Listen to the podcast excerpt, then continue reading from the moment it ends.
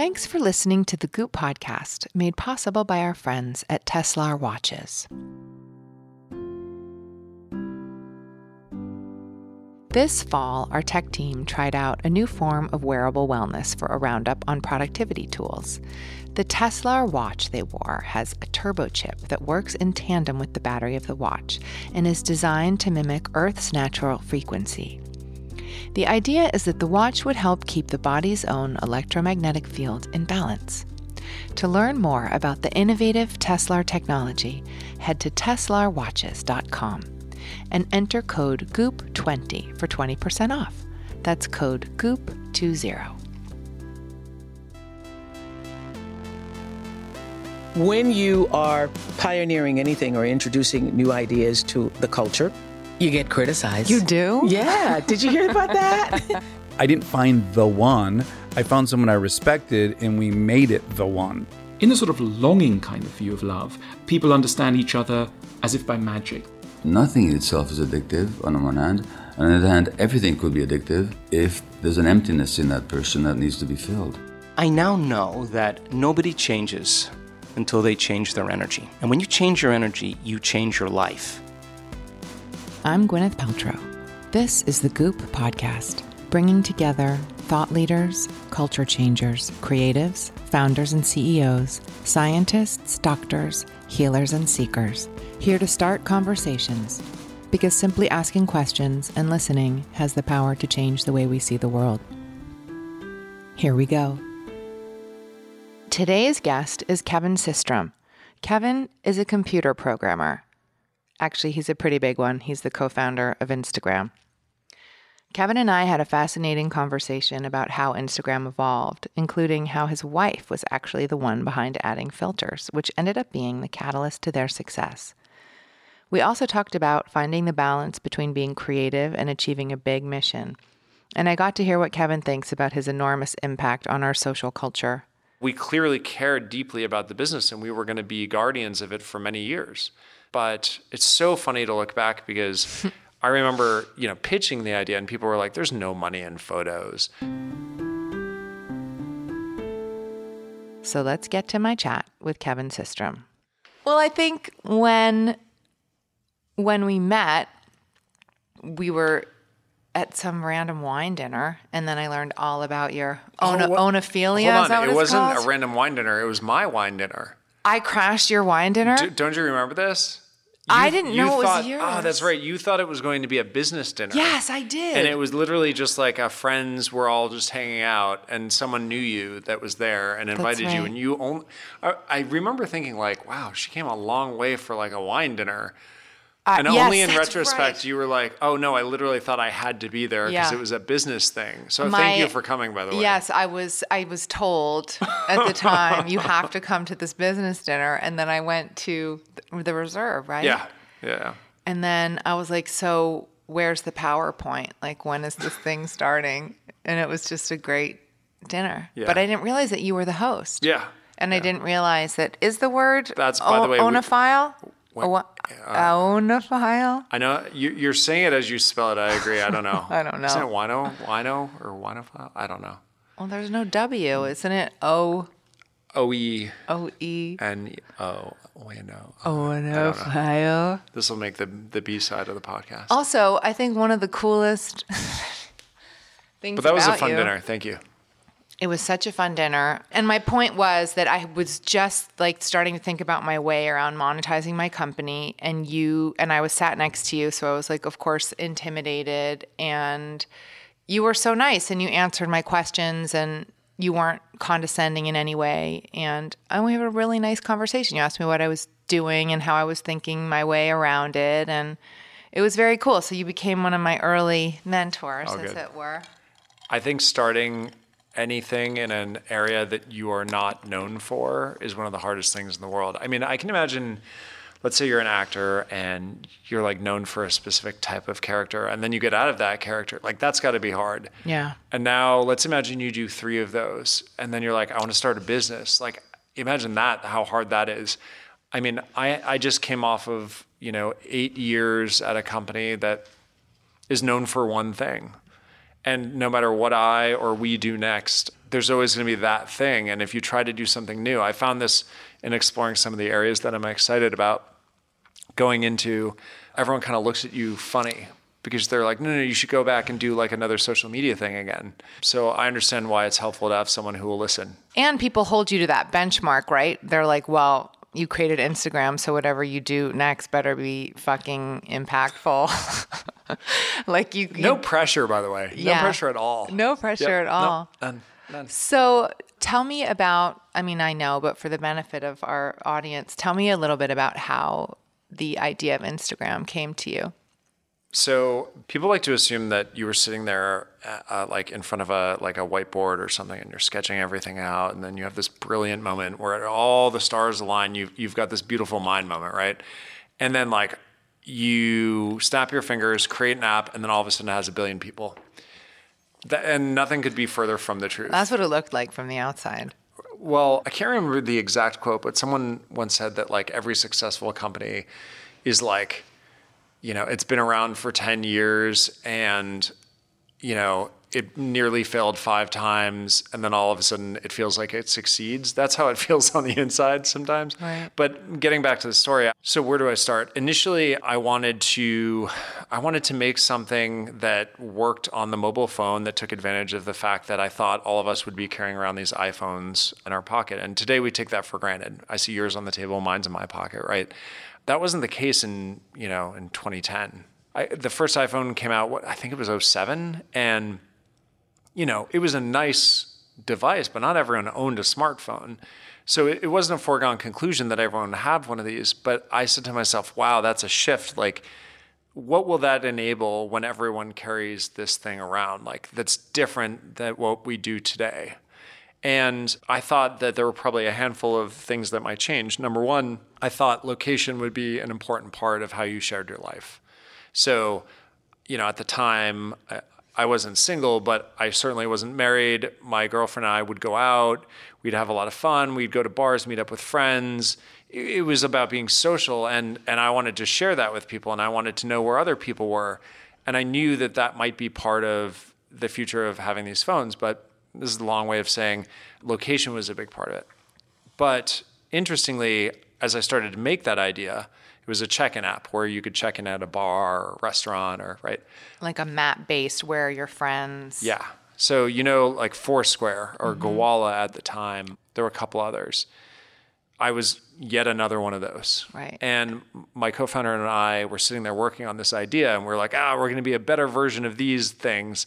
It was really clear to me that that wasn't going to be the case after about nine months of working on it. Like no one was using it. There wasn't any reason to use it versus say Foursquare.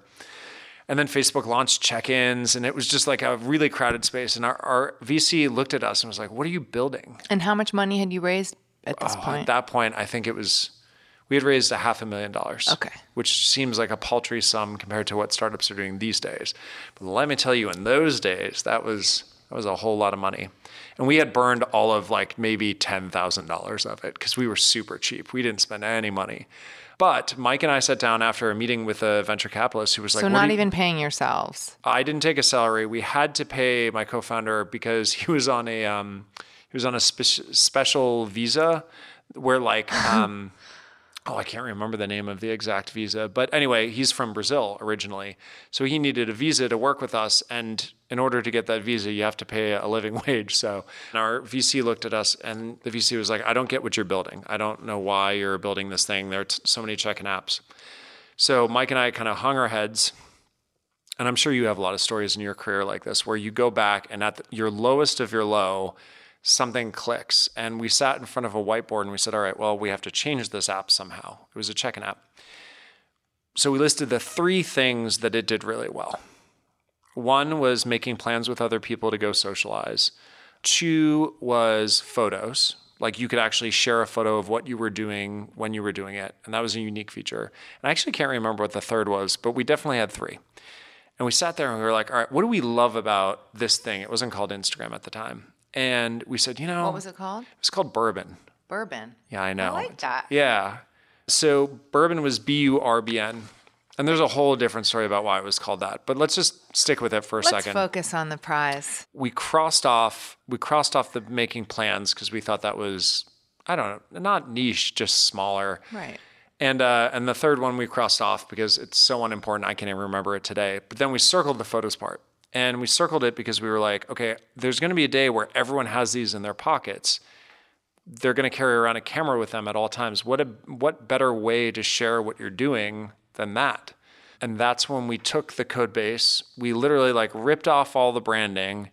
We added a couple features that let you check instead of checking in, you could just post a photo without a location. And uh, and that was Instagram 1.0. And, you branded Instagram at that point. no, it had no name. It was called Codename. Code name. But there's actually a really interesting short story about how it, it transformed in, into Instagram. Tell me. So we had done that transformation. We were exhausted. We were like, all right, we're done. You know, we'll try this one more time and then maybe we'll shutter the company if it doesn't work. So I, my wife, well, she was my girlfriend at the time, but my wife Nicole was like, "Hey, let's go down and take a little vacation." So we couldn't afford anything. We went to this tiny little town in Mexico called Todos Santos. Have you ever been there? I have. It's beautiful. It's like a little artist community. Baja California. Yeah, but we stayed in this tiny little bed and breakfast, and I brought my laptop, and it was supposed to be a time to rest and reflect. But we were walking on the beach down there, and I was like, "So Nicole, do you think you're going to use this new thing that uh, that we built?" She's like, "No, I I don't really like posting photos." And I said, "Well, why not?" And she was like, "Well, your friends' photos always look so cool, and like." I can't take photos that look like your friends' photos. I said, well, you just have to filter them. There are all these apps out there. Use the filter apps. And she goes, well, you should probably add filters to this thing. So I remember walking. No wonder you married her. Right? And uh, I walked back to the hotel with her and I immediately got on my laptop and I spent, oh, it must have been like six hours researching how to make a filter. And I made the first one that afternoon. You made it how? Like X you Pro wrote. 2, it's called. You, you, I don't know if you use the filters in Instagram, but Of X Pro 2 I is there. But how do you do that? How do you engineer a filter on your laptop? that was what I had to figure out that afternoon. It effectively like you take a photo and you effectively walk through each pixel, okay? And you say what color are you, pixel, and you say okay, well I'm going to map you to a slightly different color shade. That's like uh, an easy way of explaining it. Yep. And that's what I did for that filter. I just walked through the pixels and changed them slightly in color or tone. And then I sent it to Mikey, my co-founder, who's back working hard on, you know, the app back in San Francisco. And he was like, "Oh, this is pretty cool." So the next day I made another one, next day I made another one. Got home and we gave it to a few friends and they were like, "This is super interesting." And it took us about a week to come up with the name Instagram. But anyway, you asked how, how did we come up with Instagram? That's the long I version love it. of uh, the many mistakes that led to the thing that ended up becoming Instagram. And by the way, that was 2010. So a long time ago. And then Instagram obviously had to go through a lot to get to where it is today. But So what what started to happen? You showed it to your friends, and did it catch on? Like, did they start using it? It was just an organic growth. so believe it or not, every you know how I said we had the app Burbn? Yeah. Well, we tried to get all those people to use Instagram because we were like, hey, there's How many users thing. were there at that A point? hundred. Oh, right. Yeah. Yeah. It was a nice, it was like as many people that go through like a nice little restaurant in an afternoon, right?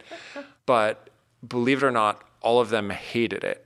They were like, there's no way I'm going to use this. Like, keep working on Burbn. This thing is not for me. And, we- and we almost killed the project at that point because we were like, maybe this isn't a oh thing. and, God. but we showed a few more people who became excited about it, a few more people who be, and eventually we just made the call that we were going to go all in. And I remember on launch day, we had a, I, I still have a photo of my inbox somewhere where I queued up all these emails to all these famous reporters everywhere that I didn't know just to tell them about this thing. And today I think that would be crazy, but like back in the day, that's the hustle I guess you had to have. Mm-hmm. and we launched, and I don't know, it just took. People loved it. The first day we had 25,000 people sign up. And What I did remember it feel like? it's both amazing because you're like, oh, we're gonna make it. This is gonna work, and also it's like a gut punch because you're totally not prepared for it. You're like, you know, it's zero to sixty in less than a few seconds, and you know the site would come crashing down. We couldn't support it because Mike and I didn't know what we were doing. We had this little brittle infrastructure to support the site, but we worked hard for like a good few weeks, day in, day out, to get the site to where it needed to be to support the traffic. And then it just kept growing and growing and growing and growing and growing. And we crossed a million users three months in. And oh I thought that was like the biggest thing that had ever happened. And that's funny because I look back now with a billion plus people that use it every single month. It's a wild ride. It's totally extraordinary. It's amazing.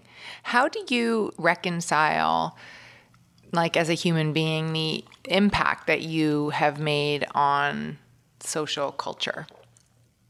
Like, not social in terms of tech social, like social, how people interact. Uh, So here's the weird thing. Like, uh, I remember going to a U2 concert with Mike, my co-founder, when we were just starting. We got invited because I think a venture capital firm, like, they like bought a box or something. Right. We went. We had a moment where they played. You know how t- sometimes at sporting events they do guess the audience, like guess how many people are in the stadium. No. Okay, they I do. never go to sports. okay, well, uh, they do. And you're sitting there and they're like, is it 50,000? Is it 60,000? Is it 70,000? They're always very specific numbers, right? And they played that game that night at the concert, like between the opening band and U2 coming on. And, and I think the answer was like 60,000 something. And I turned to Mike and I was like, isn't it weird that we add like this many people per day to the service? And what's weird about that is that when you're an artist and you perform in front of 60,000 people, that's got to be a rush, right? I don't know what that feels like at all. Because when Mike and I create this thing, it's digital. I never see the people. I see the count in the database go up. I know that people are using it. It's a detachment from reality because you don't. yeah, you're you- two guys in a room. Yeah. And by the and way, it's we very abstract when you think about it. Totally. And we were 13 people when we sold the company. That's a nuts. few years. So, I- mean, we're in this room right here. Our office was like this big. It was a, it was an office. When you right? sold your company Yeah. for a billion dollars. So, so you asked like, what does it feel like?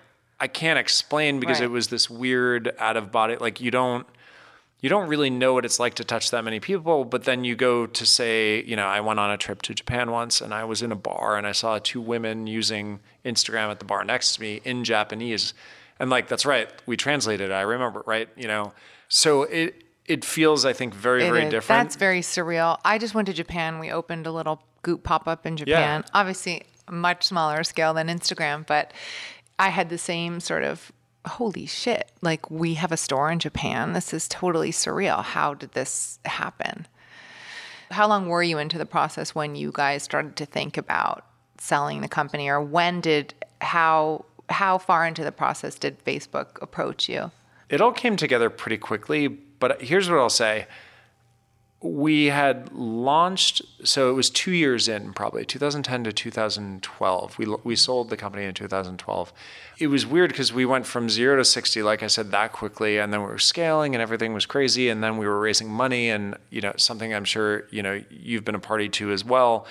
And I remember the round we were raising, we went out and we were asking for a $500 million valuation, which is like a lot. It's a lot of money, right? But we got basically laughed out of the room. You know, and not literally, no one actually laughed. Right. But, you know, I had this one person I'm familiar with that. channel back to me after a meeting, channel back to me, like called me up and was like, hey, by the way, they thought it was offensive that you asked for this amount. And I was like, whoa, I'm sorry. Like, I didn't mean to offend anyone. I, what's funny is like they, like at the time, that seemed like a huge amount. And then, you know, the next day you have a company call and is offering twice that amount. Right. And not in fake money with valuation, but real money. And what's funny to think now is, you know, it's got a billion plus people, like how wrong you could, you know, possibly be in trying to value the company back in 2012 compared to today. So it all happens really quickly, but I just, I look back on the experiences like, no one knows. Do no you one, think that they thought it was you were overvaluing it because there was no revenue attributed to it? Like, weren't users at that point considered super valuable? I often think that maybe I just didn't do it justice. I, I like blame myself in those meetings where I'm like Your like, pitch sucked. yeah, did I just like walk in and totally whiff? But the landscape changes so quickly all the time. And I think, you know, certainly there's a currency attached to social media now that obviously didn't exist then and you hadn't monetized at that point right you had no ad business you had no shopping cart None. It was.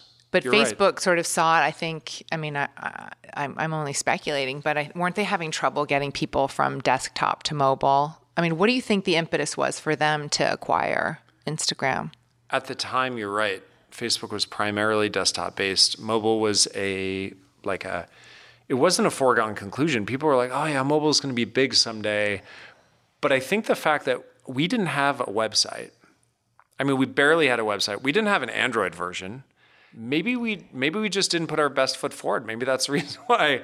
But I think certain people realized the potential. And I think mm-hmm. Mark probably saw the potential in this thing because mobile was the future. You know, it was growing like a weed, and that was only on one platform. What would happen when we got to both platforms, both Android and iOS? And, you know, we clearly cared deeply about the business and we were going to be guardians of it for many years. But it's so funny to look back because I remember, you know, pitching the idea and people were like, there's no money in photos. I mean, the company does like a fair amount of revenue now, you know, like i'll say I think there are a lot of people that are very confident in their views in the short run, but don't quite understand how quickly things can change in the long run. That goes both Yeah. ways, by the way, for companies that are hugely successful now, but won't be two years from now, and mm-hmm. vice versa. Companies that you're probably counting down for the count now that might be as big as Facebook someday.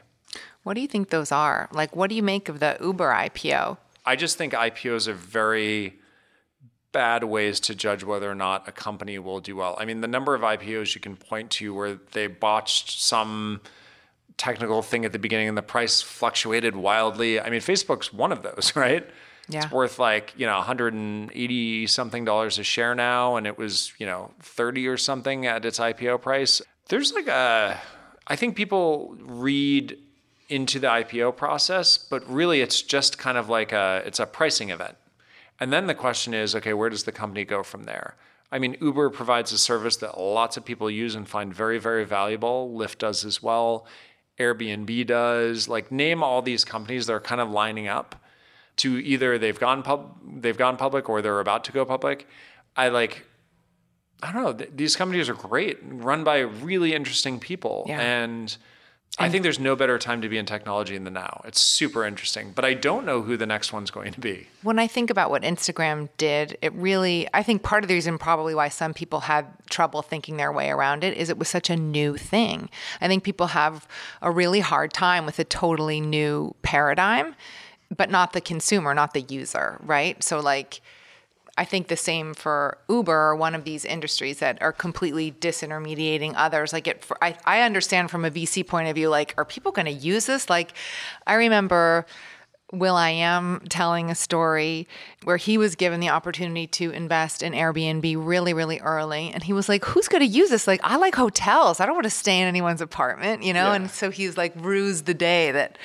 But I do think it's it's hard for people to some people to see big value in something that really has to shift like a behavior or a paradigm and certainly that's what Instagram was doing at the time. I mean, I remember hearing about it and getting it and being like, wow, this is, you know, but I never would have imagined that there was that kind of potential there like from it's it's incredible.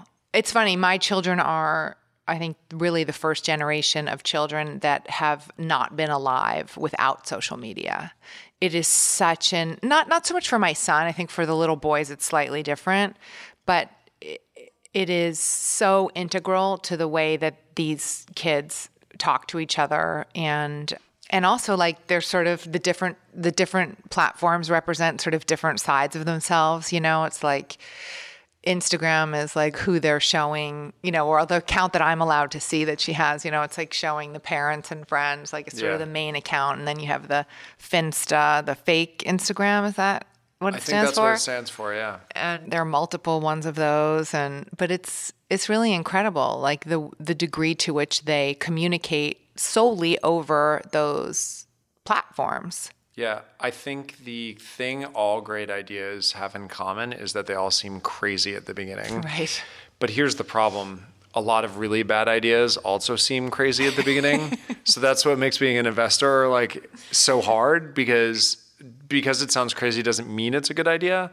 Do you invest in companies? I try to. I didn't really have a lot of time to do it when I was doing Instagram, but I've started thinking more about trying to do it.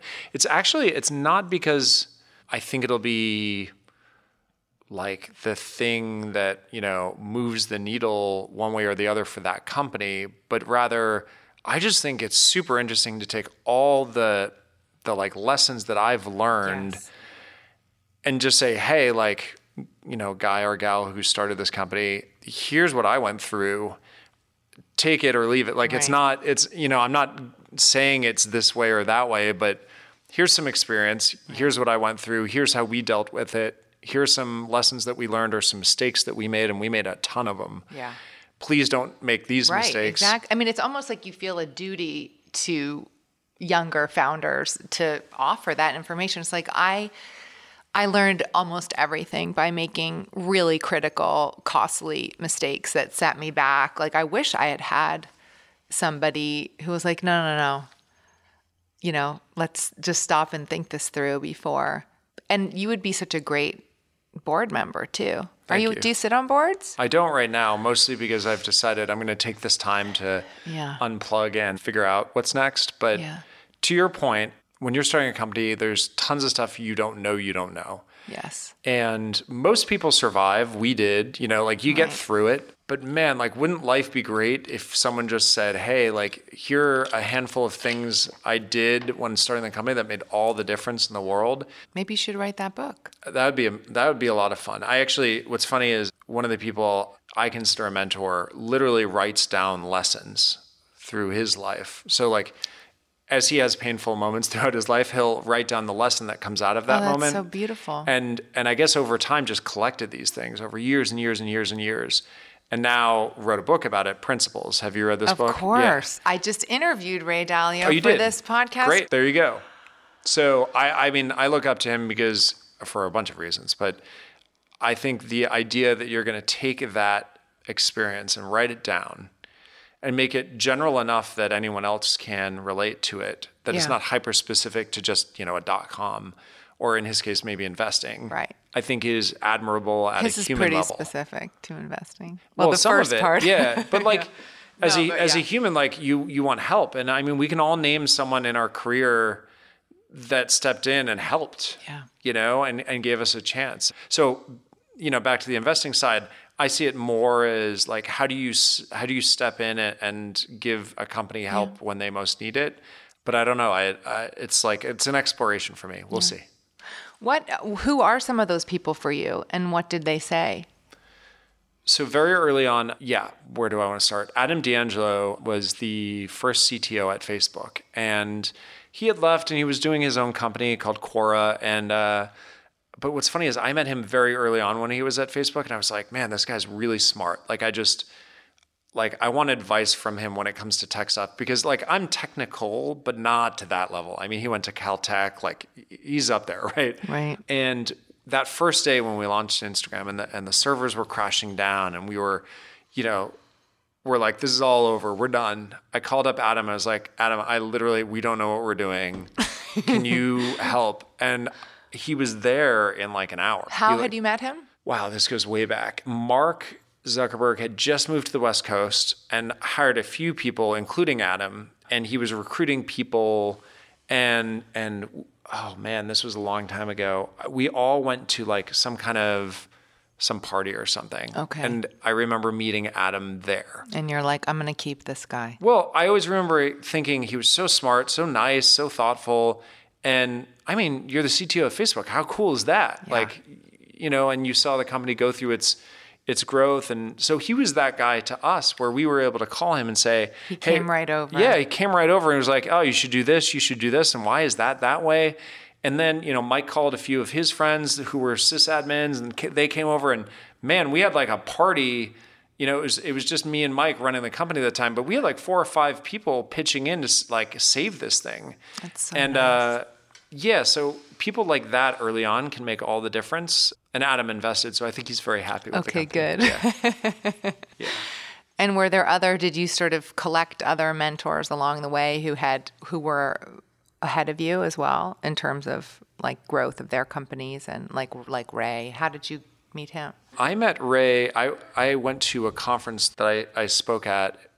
It's a random conference in Chicago, and I was being interviewed on stage by actually one of the Facebook board members, and Ray was the next speaker.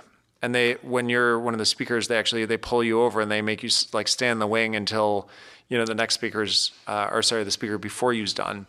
And I stayed around for Ray's talk, and he was talking about how he wrote all these principles down and and learn from them, and and how he believed in certain principles of being like super, super transparent with people. And I was just really moved by oh, here's a guy who thought about thought critically about how to design a company from the ground up in a way that maybe not everyone would do. It's not typical. Right. I wasn't going to say normal, but typical, right? like and and believe deeply in it. People like this who who have an amazing wealth of knowledge to share, I think are out there. Mm-hmm. And I hope through the Instagram experience that I, I can do the same to someone someday. I'm sure. I'm, I I don't doubt you will.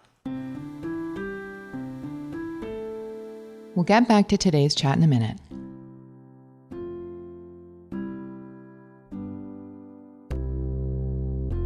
At the end of January, our editorial team put together a digital detox guide. For many of us, a true reset requires some time away from the screens we typically spend all day staring at. But depending on how we use it, there's a lot of interesting technology that could be beneficial to our well being. One example is the new Teslar watch, designed by the team at Timex. The Teslar watch uses special technology and a turbo chip designed to match the Earth's natural frequency. The goal is to hopefully help keep the body's own electromagnetic field in balance. There are Teslar styles for men and women, which you can find in their online shop. To learn more about wearable wellness and Teslar technology, just head to teslarwatches.com and enter code GOOP20 for 20% off. That's GOOP20. Okay, let's get back to the conversation. What was it like to go from being a founder, a co founder with a lot of agency and autonomy to going to a big company like Facebook and having, I guess, a boss? Or were you sort of siloed? How did it work? It's funny that you say I guess because I think that's how I felt for a long time. I was like, I guess I have a boss. You know, it was actually great you know, we were tiny when we got there. I mean, again, we were 13 people. We were in a room. It's like we could hide in the corner and no one would know we existed. And I think they were very, very good at giving us the space that we needed to do what we wanted to do. And I think it's a testament to that and a lot of hard work from our team that we were able to get it to the scale where it became, you know, over a thousand people at the company, offices, you know, in three different locations some people overseas, billion plus people using the product. We had an ads product that worked really well. And like you said, we had Instagram direct, we had stories, we had, you know, shopping wasn't out yet, but there there's like all this stuff that worked really, really well. And I think it was a testament to being given that freedom. And as you know, you know, you have a lot of people here. It's a balance between giving them the space to run with creativity and also achieving a mission. And I think mm-hmm. we struck that balance for a very, very long time. Did it become perceptible to you that as Instagram's kind of power grew within the organization, that there was some kind of shift in attention to Instagram or power, or did people get incrementally more excited about it? Well, I think the thing that was most noticeable when we got there was just you know, companies have different cultures, and you don't realize when you start a company and you're alone, you think all companies are like your company. But then when you get with another company, you're like, whoa, we actually believe in different things. I used to make this joke, and this is not that we did it any better, just to be very clear, but there were these posters all over the wall that said like, um, done is better than perfect. And I, and you know, Instagram employees would always poke fun at me because they're like, Kevin, your, your poster says perfect is better than done. you know, like I'm in your school, yeah, unfortunately. Like, I mean, I don't think either way is wrong. It's just, you couldn't have two different perspectives. And it was interesting as, as we grew and grew and grew, it's like, okay, if you're building a culture and you have a menu of options in front of you, which ones do you choose? And is it okay to choose different ones? Can you have a group that believes done is better than perfect versus perfect is better than done over here? And like, does that work long run? Because you're hiring the same people and sometimes people transfer from your team to their team and vice versa. Does it? I think it's really hard. Yeah, I was going to say ultimately probably not. I think it's really, really hard. Yeah. And it's funny that I give this example because I don't actually think this example caused a bunch of strife at all. I, I just, at the end of the day, I think maintaining two cultures is very difficult. And again, one is not better than the other. It's just at a certain point as a founder, like when you found something, I'm sure you have very specific goals and principles for this place. And you feel strongly about those. And if those ever changed, it's almost like a little bit of you changes. Yeah. It's like, uh, you know, it's a little bit of a give. And that's just, that's hard. So you asked initially, it's just like, how was it to be inside of a larger company? Like, how did that feel? And I think the hardest part was just how do you manage those two cultures over time? But I think we did a pretty good job. Yeah. And in some ways, I think we probably influenced the Facebook culture just as much as the Facebook culture influenced the Instagram culture. And in the end, I, I think we were probably both better off for it. And how do you? And I might be naive. I mean, because I'm I've never been on Facebook. I somehow missed that whole thing, and so Instagram is really the only social platform that I use. And in my experience, like it's a pretty positive place. So how did how do you reconcile, or how did you reconcile that your parent essentially? was under so much scrutiny for like the negative side of social media, whether it was interpersonal or peer to peer or governments intervening in elections. Like, how, how was that for you? I think there are a couple things going on here. One is that Instagram by design, it was hard to be negative because it was photos and videos, and you can post links. Like, if you want to post uh, a link about you know some story about something political, I mean, you can, I guess, if you screenshot it, and but you can't really. So it didn't become a place where it was expected for you to like share an opinion on something controversial. Right. So because it wasn't that way, and because it wasn't built that way, both on purpose and also just because we were about sharing your life on the go, not about articles or links, right? Right. that existed, presumably, right? Yeah. So, uh, well, it existed on Facebook, it existed On on, Twitter. Twitter.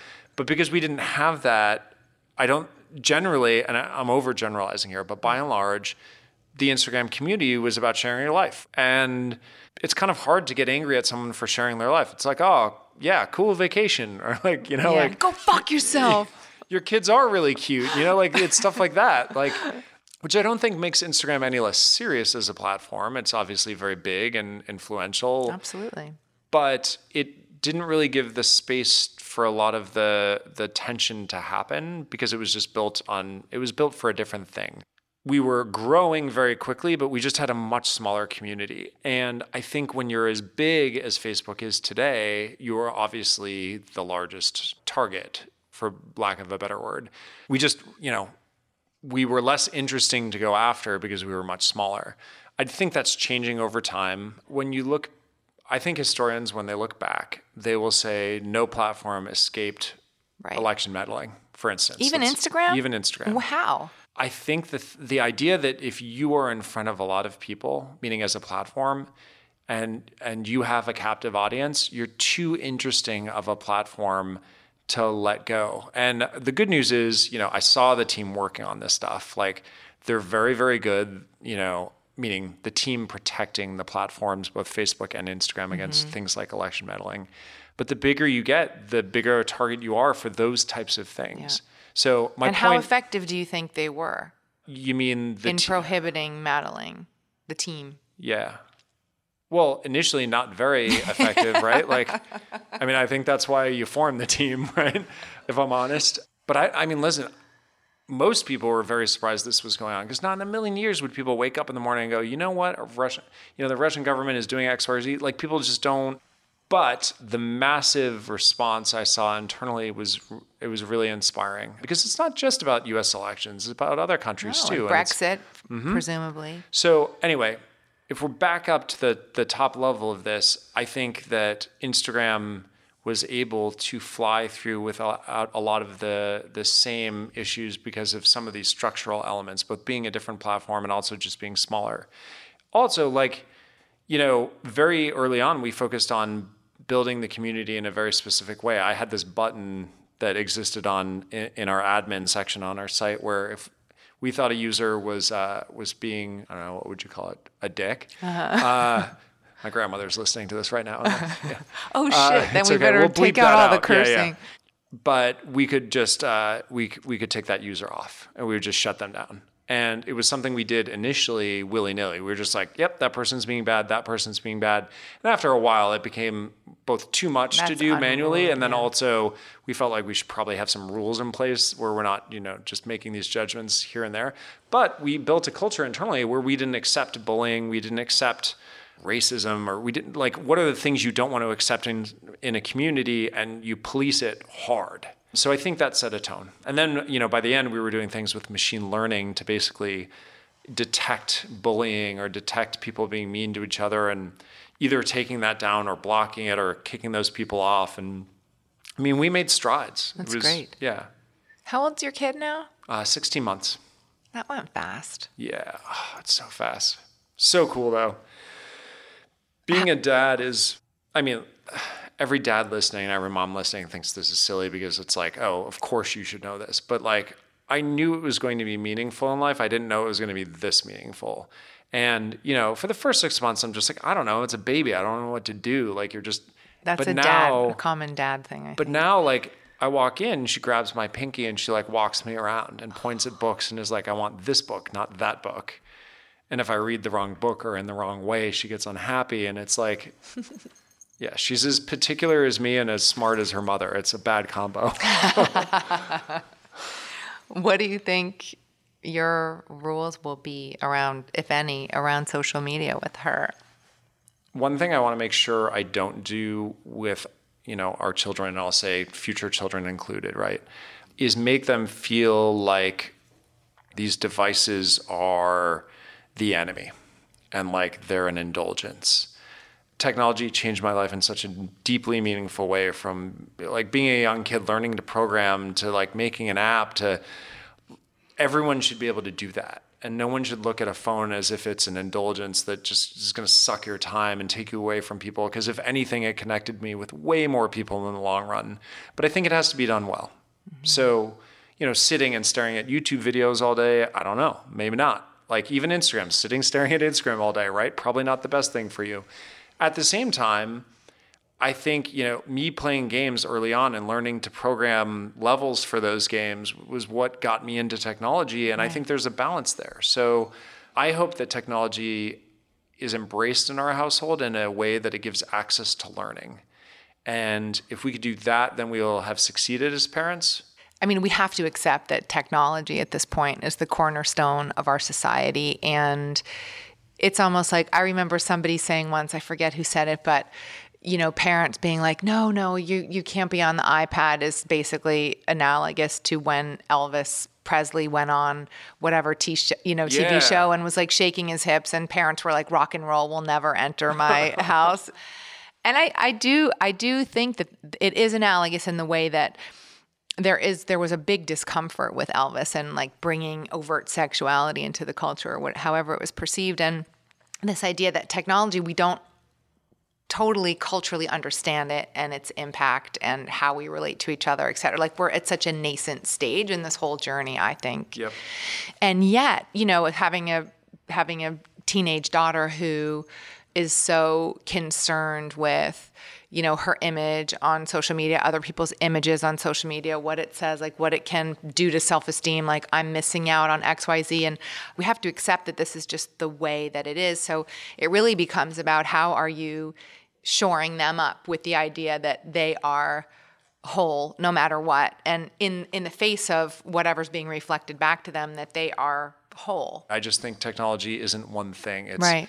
it is both educational videos, but it is also, you know, music videos or something. Like it's they're different ends of the spectrum in terms of what you get out of them. And neither are bad. It's just I, I think I hope parents take a nuanced view to technology and understand that it can both bolster your education, but also do all of the things that you just described. So there has to be a balance. So and I I'm think, right there with you. Yeah, and I think people say, "Oh, you know, we have to do something about, you know, people making incredibly negative comments." And really at the end of the day, my my feeling is there's so many traumatized people who are unresolved and who have not looked within and are not self aware and are not metabolizing all their stuff. And it's such a relief to them to be able to comment something horrible about somebody else. It feels like a relief in their body. Mm. And I understand that. So I think it sort of becomes more about, you know, as I said, like, understanding the light and dark of humanity and accepting the light and dark and the more that you have totally accepted yourself the less the less impugning it will feel or the less dangerous or the less you know unless it's Yeah. like some crazy overt threat but Maybe the last thing I'll say on the, this is just like, you know, as a high schooler, I was into electronic music. I liked programming. I was like a calculus nerd, right? Like, I didn't have the sound same like my community, but I did. I didn't have a community in the same way that today, if you go online, you can find you know kids your own age who are into the things you're into. And that's so inspiring to me because you can find your place in your community. So it cuts both ways like everything in life. And i think it's it's parents job you know myself included to just find the balance. Yeah. Before i let you leave which i don't want to let you leave what does it feel like to not have a job and what are you going to do and what is it are, do you just like are you drunk on freedom and and daydreaming and creativity oh man that sounds like a good plan i'm gonna go do that um, It's a balance. Okay, so here's what I'll say. I'm super happy. I get to spend time with my kid. I've gotten the first break in my life in a really long time. I'm 35. Like, it's, you know, I, I feel like Instagram was a career that in my head felt like a 30 year career, and I realize it's not, but it felt like that. And it was awesome, and it was an awesome chapter, but it's also awesome that I now get to open up a new chapter. Yeah. And that is, it's brimming with possibility, which is both exciting and terrifying at the same time. But the way I chose to do it was kind of structured. I said, you know, I'm going to take half of my time and I'm going to focus on doing something that is both challenging mentally and and like I've always wanted to do, but I wouldn't get time to do when I was uh, when I was working. So I decided I was going to get my pilot's license. I've like I've always wanted to try. I always thought it was going to be really hard and kind of scary and and by the way, it was all of those things. But it's one of the most rewarding things in the world is is to be up in the air and look down and be like, I'm doing this. It's crazy. So, you know, that took it was like going back to college. I can't explain. You should see these textbooks.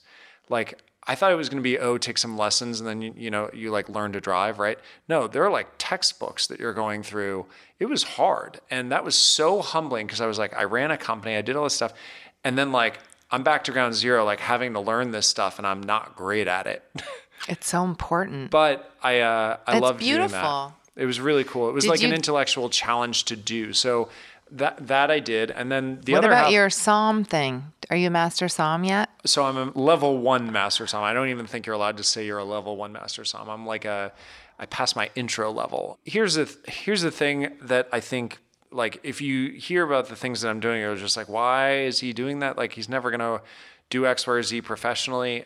I am a big believer that like you should be a lifelong learner. And I, I don't know like if there's a philosophy that exists around this, but if, if there isn't, there should be. I meet a lot of people who graduate from college and they spend no time learning. Mm-hmm. Like they go to their job and they work up the ranks because they learn little things about their industry and they become specialists or whatever. I just decided a long time ago I was going to keep learning. And if it's about wine and food that I like, then I'm going to do that. So I, I took that intro class and that was hard. If it's about learning, you know, if it's about getting your pilot's license, I wanted to do that. And I have this list of things that I just want to learn because if we're if we're on this planet once, yeah. Can you imagine leaving this planet without like learning the things that all these people have learned to do throughout time? Thank you for joining my chat with Kevin Systrom. You probably know this already, but you can follow what Kevin's up to on Instagram. He is the original at Kevin. That's a wrap on today's episode. If you have a second, please rate, review, and hit subscribe if you haven't already.